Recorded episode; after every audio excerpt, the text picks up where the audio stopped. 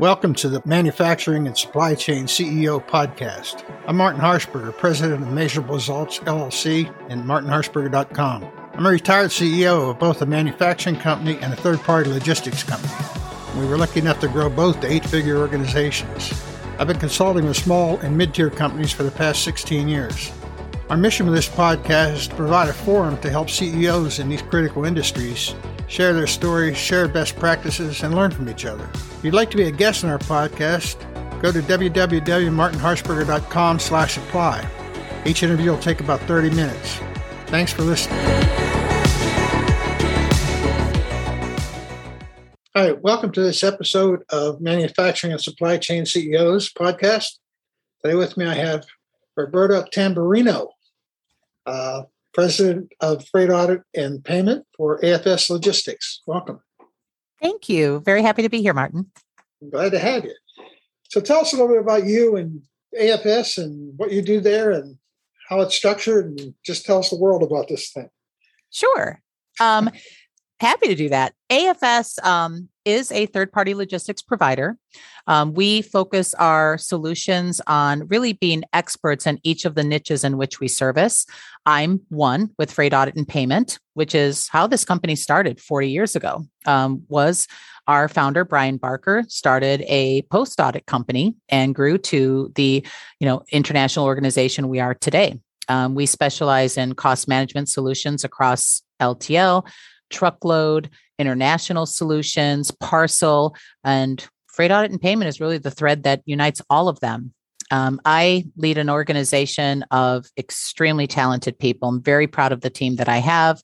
Um, we are managing tens of thousands of invoices every day.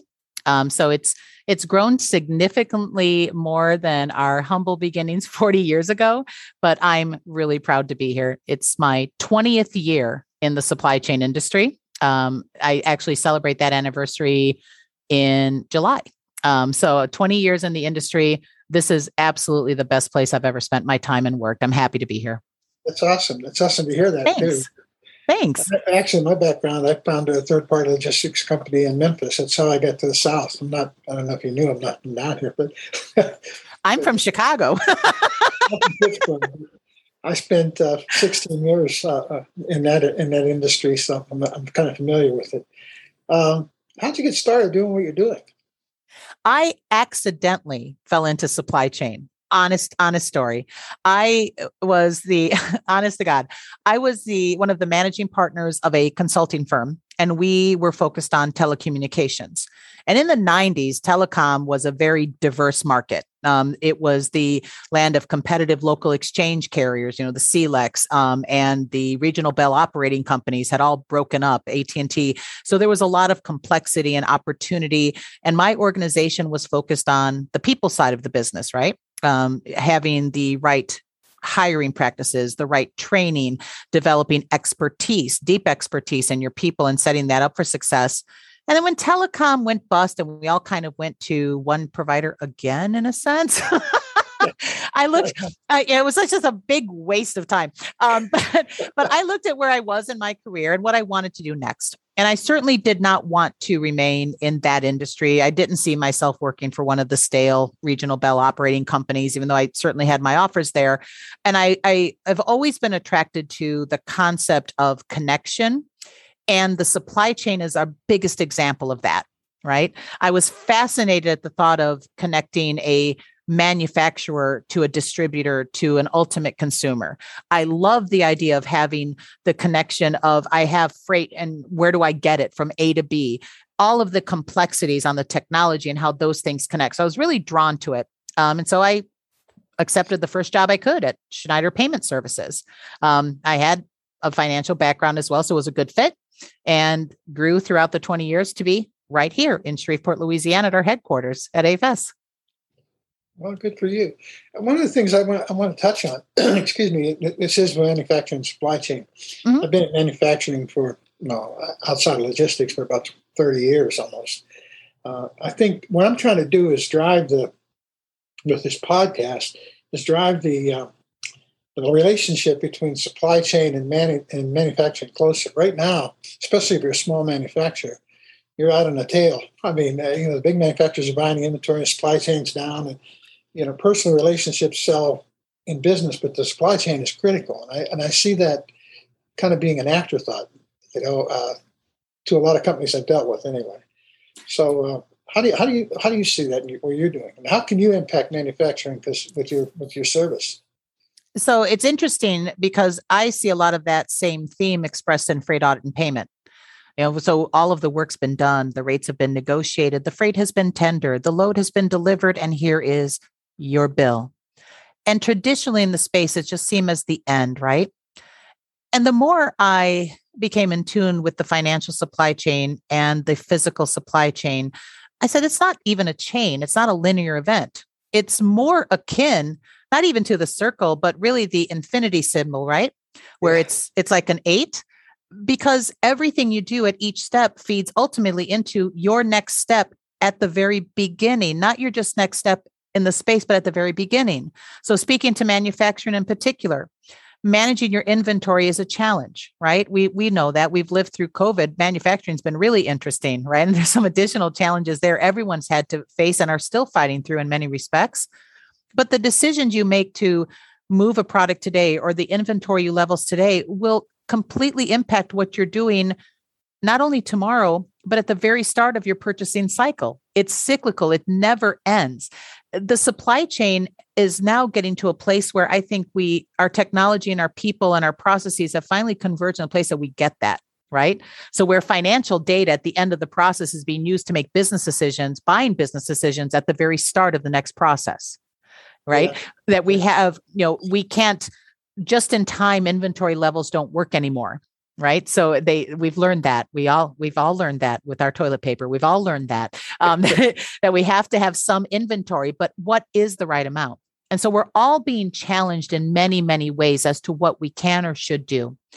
Where i see our role in all of that particularly in the financial supply chain aspect is this is where we can provide fluidity this is where we can engage unique capital solutions, where we can allevi- alleviate some of the concerns with having too much inventory on a balance sheet. Right. These are the sort of innovations that the financial supply chain is coming through to go beyond just we need a truck to move, or I need a load to be picked up, or when can you get me X amount of widgets and by why, and where are you sourcing them from?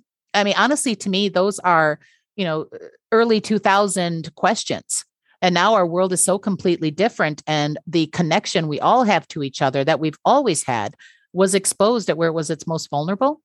The last year has taught us that. The last year has taught us that we are not as strong as we thought we were independently, and that we not only have to care about ourselves and our plan, mm. but what about our suppliers? All the way from the original raw material suppliers to where are my, how is India handling things? Do I need to source to Vietnam? You know where oh they're having issues okay oh the port of shanghai is backed up okay gosh so i mean these things are just consistently in the supply chain and just extending that thought process back a little bit further on how much more flexibility you need to build into your plan manufacturing has been critical in so many ways to us continuing to rebuild and move forward Absolutely. Uh, we have a significant amount of manufacturing clients within our portfolio. I'm proud to say they've done exceptionally well over the past year. I'm glad for any role we had in enabling them to make those decisions and capitalize on the opportunities that have revealed themselves. Yeah, if we hadn't done so much outsourcing years ago, we wouldn't have some of the supply chain problems we're having today, right? And that's a fair point, right? I mean, it, you know, I, I remember. Do you remember like what four or five years ago in sourcing or near sourcing was a thing like people talked about it and they just never made it happen yeah. I, I, don't know if we're going to ever get to near near sourcing again because here we have everybody working remotely too so so I mean, it, it, it is interesting, but you're right. I mean, um, you know, we've we've flung ourselves to the all four corners of the earth, uh, but in a way, we've always been that way. We've always been that way. We've always been far flung. Even even you know, uh, we've got automotive clients, we have clients in manufacturing. Nobody has a 100% domestic solution, even if they're sourcing parts for their solution, they're coming from somewhere else in the globe. That's just the nature of where we live today and how we are. And doesn't have to be bad, but you need to have a solid partner to navigate some of that sometimes.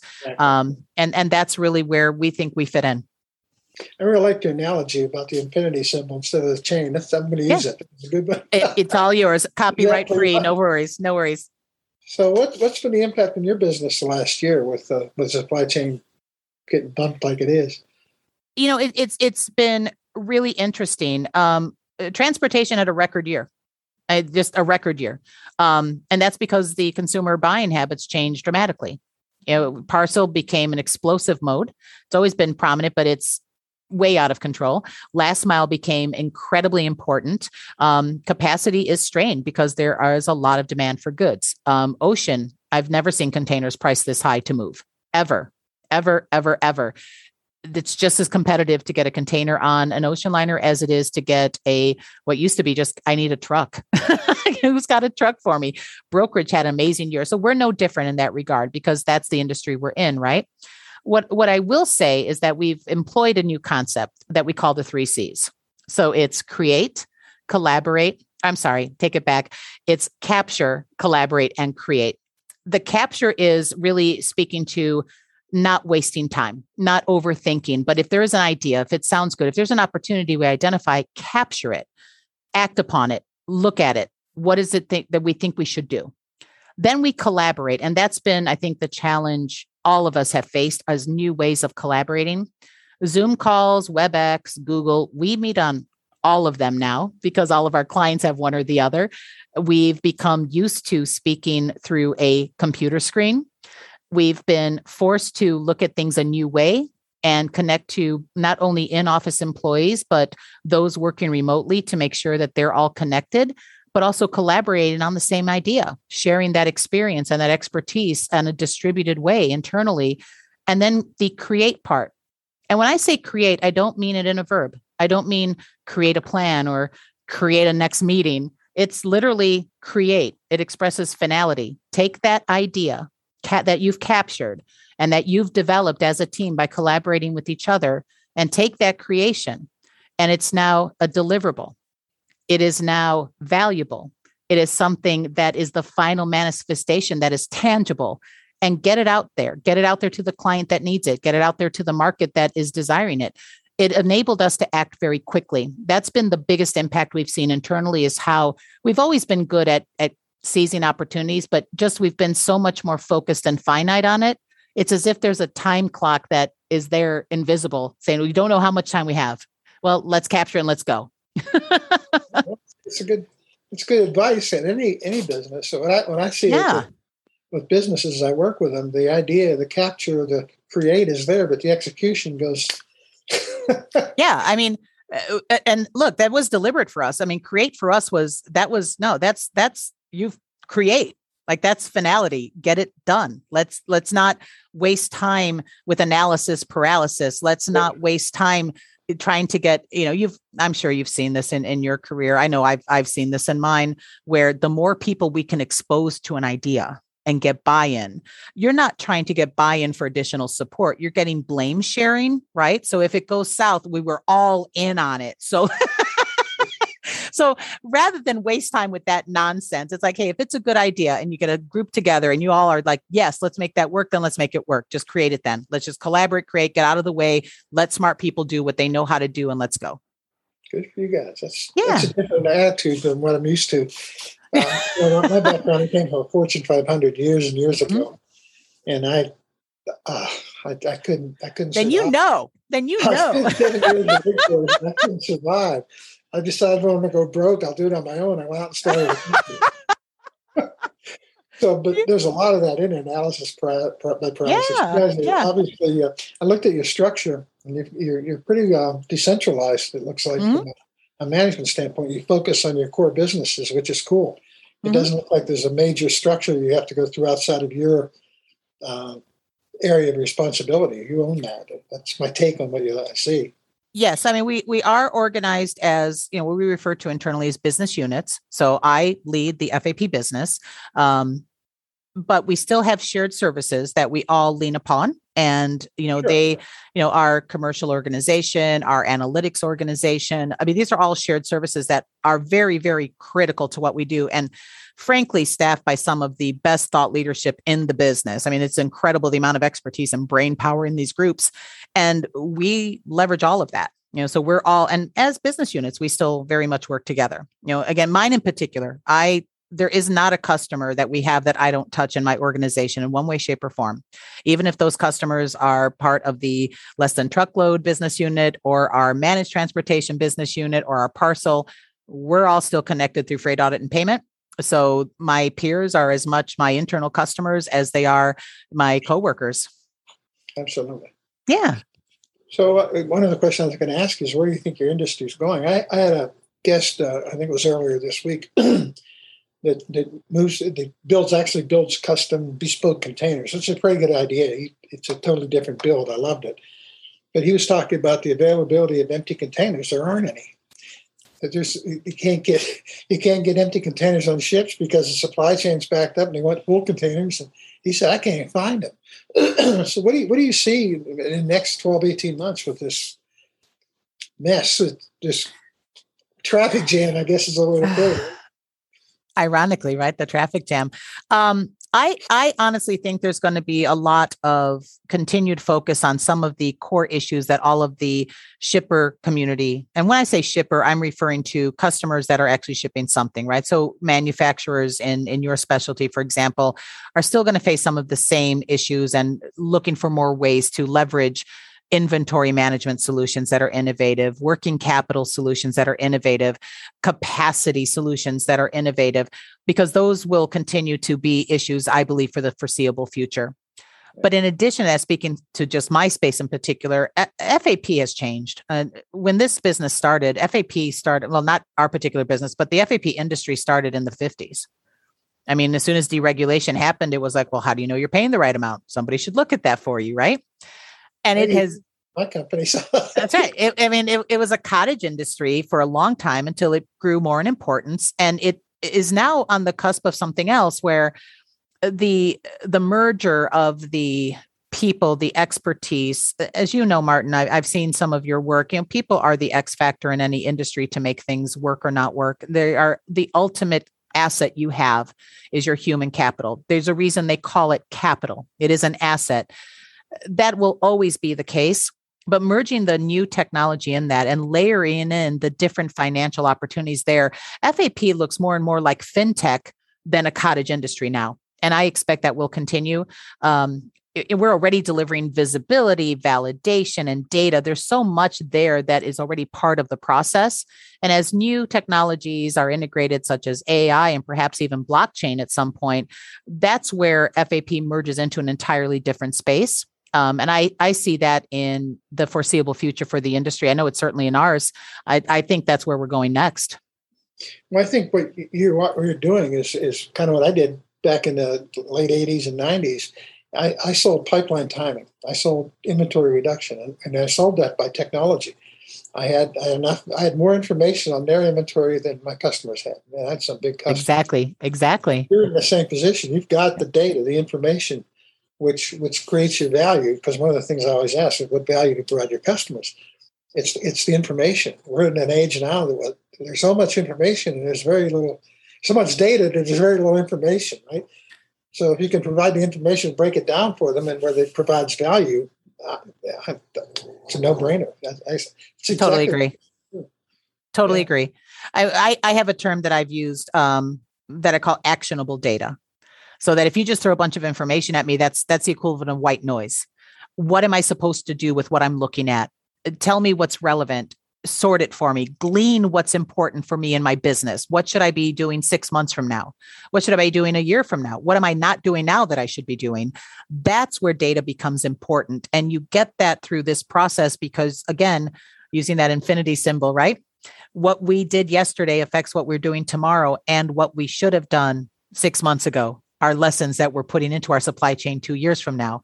It's all it, it's perpetual and data is the center of all of that. You're 100% correct. one of the things I see with with my, I really try to focus in my practice on companies ten to hundred million. I don't want to I'm, I'm, I'm don't want to big big companies anymore. I'm too old and grouchy for that. Can't take the politics. But, I like helping a, a, company we can make an impact on. And what I see most of these these owners don't look that far ahead. They're, they're, they're just trying to stay alive today. And and part of this podcast is helping them to say, look, there's there's solutions out there you know, wherever they come from, uh, that can provide information and provide data and provide help for you. Just get them thinking more strategically. I mean, I've done, I've been consulting for 16 years after I sold my company, and it's rare I find somebody that's really uh, has a has a solid strategy, a value proposition, knows their direct, knows their market. I mean, it's it's, uh, and I'm not I'm not knocking. I get it. You know, I was in that same situation. You're you're so close to the fire every day, you can't move back. And uh, so part of this is just hearing from folks like you that say, hey, here's, here's what's going on out there. Maybe this, maybe it could be some help with you. I mean, manufacturing, I, I uh, had a client here that talked me into a one year uh, engagement for as a COO, which I was, I was way too old to do that, but I did it. But his freight costs were astronomical, and where they were where they were killing him was because he was he couldn't afford inventory, so he was expediting his material in. Well, you know, it, was just crazy how much he was spending on that. Uh, but and, it's, I, I understand it. I get it. I totally get it. I mean, you get uh, this is where I think the market is really going, right? Because it's no longer about what's the least expensive way I can move the goods. Those all of those things come into place. I have to have inventory. I have to. I can't be just in time anymore but man, it's expensive. Not only do I have to have the space to actually physically house the inventory, it's on my balance sheet. It's on my balance sheet. Like I have to count. I can't count it as a sale. I got to get it out my door. Uh, so if I at least get it out, uh, uh, if I expedite it, I understand. We've run into some of those very same stories, um, you know, and and thankfully, um, we resolved a lot of those issues for our clients. You know, we have some unique inventory management solutions that have been very productive. Um, if we have to work on getting freight costs lowered, gosh, that's our bread and butter. We've done that forever, better than anyone else. I mean, so I mean, we're we're all into that. But I I hear those stories from our own clients all the time when we first get them, and you know, again, thankful that we're able to help and and deliver some of these solutions to them. It's a if there's anything your listeners should know that these are not problems they face alone. They're not yeah. unique. These are problems that everyone is having. It's just to what degree and what kind. Uh, everyone is having the same problems, which means that you there are providers out there that are already thinking of and delivering solutions for them. They great. should not be afraid to look into it. That's a great point. I, I did an article a few months back. It said uh, the top 10 problems business face. And, and uh, I was thinking to myself, these are the top 10 problems I faced 20 years ago. And I have a friend in, in Canada read that. He says, yeah, they'll be there 20 years from now because they stay the same. we just, we have different ways of trying to deal with it. I, yeah, that's an infinity circle we can help break, right?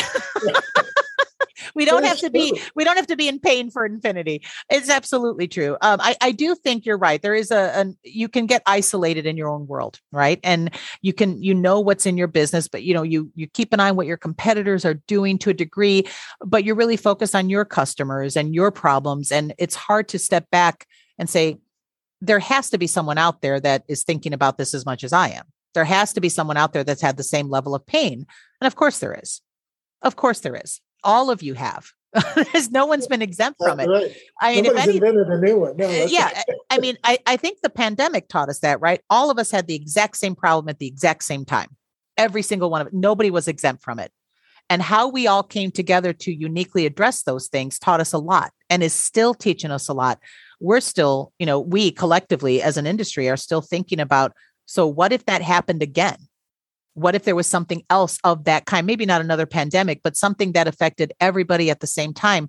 What do we do? What have we learned? And those conversations are happening and that's healthy to do. But eh, it, that was to me the the one time i remember i remember february 25th 2020 i was getting on a plane heading back from austin and i'm just flipping through my phone catching up on news waiting to board. And the department of homeland security said they recommended that all Americans have two weeks worth of food and, you know, water on hand for an emergency, two weeks. I'm like, that's weird. It used to be three days. And I was like, that's, and at that time, there were 57 cases of COVID in the United States. I got back to work and I said, I brought my leadership team together. I said, Hey guys, um, I don't know how much you've been keeping up on this coronavirus thing. They weren't even calling it COVID then, this coronavirus thing, but what's our contingency plan? Is it enough?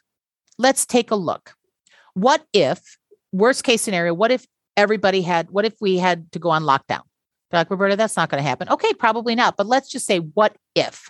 Let's just say, what if we, how do we, how do we handle the paper invoices? We still get some of those. We're mostly electronic, but we do, how, how does the mailroom happen?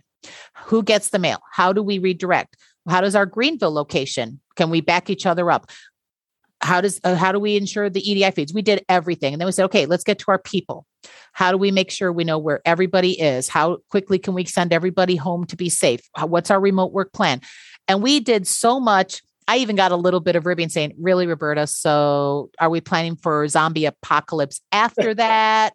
I said, I don't have a problem with the plan. We're not spending months, we're not forming committees. We're just making sure that our existing plan could survive the worst. Two weeks later, we sent everyone home. It was that fast. And it blew my mind how quickly it got to where we said, we're never going to get here, but what if? And it got there within two weeks. I remember the I remember when we sent everyone home, I said, I never thought we'd all I, what do we do now? And and the funny thing was it wasn't like what do we do now in terms of business continuity because we continued without missing a step because we had planned. It was more of so what's when is normal again? That yeah. was where I remember that oh. feeling of awe. And we're still not quite there, right? Still say that. we're still, I'm still, we still do that. Uh, so when is normal back? But we're inching back to that in safe ways. You know, we we are. I think everybody is. We all crave it. But I say, I share that story just because we were all in that moment. Yeah. All of us had that one sense of adrenaline of a, we have to react. We have to keep our people safe. We have to think of the business in the supply chain for sure, because how do we make things, how do we keep trucks moving? I mean, we can't stop we have to without without the funds the supply chain's not fluid sorry it's not we have to pay people we have to keep the, we have to keep capacity open um, we have to help our clients and and so we had a particular sense of urgency and adrenaline around that but yeah there was a moment where it was just we had to execute on our worst case scenario within two weeks of writing it i think we all had that moment at one point or another at the same time it's a history will look at this not only as a horrific event that occurred over a period of time, but if if if the writers are right, they're going to look at this period as a unique moment in time where all of us were simultaneously faced with the same yeah. adversity at once. But not everybody dealt with it like that. A lot, a lot, of people tried to wait it out. I mean, it was just varying degrees of getting through it. Yeah. It was two weeks to stop the spread, 18 months, 20 months ago, whatever it is. Well, let, let, how can people reach you? I mean, I, I, AFS um, logistics, logistics is the name of it. AFS Logistics, I think, right? AFS Logistics. Um, I have a. I married into a long Italian last name. So the easiest way to reach me is to go to afs.net because it's only three letters instead of 12. afs.net. Um, there is a leadership tab. My bio is there with my contact information. I have my email, my phone numbers. That's Great. the easiest way to reach me. Great. Uh, I'm used to, I grew up in Pittsburgh. Italian Polish names are second nature to me. So didn't even blink at that one. Uh, well, thanks a lot for your participation. I enjoyed having you. And, Martin, uh, it's it's been great. Thank you so much for inviting me. I really enjoyed this. Appreciate it. Appreciate it.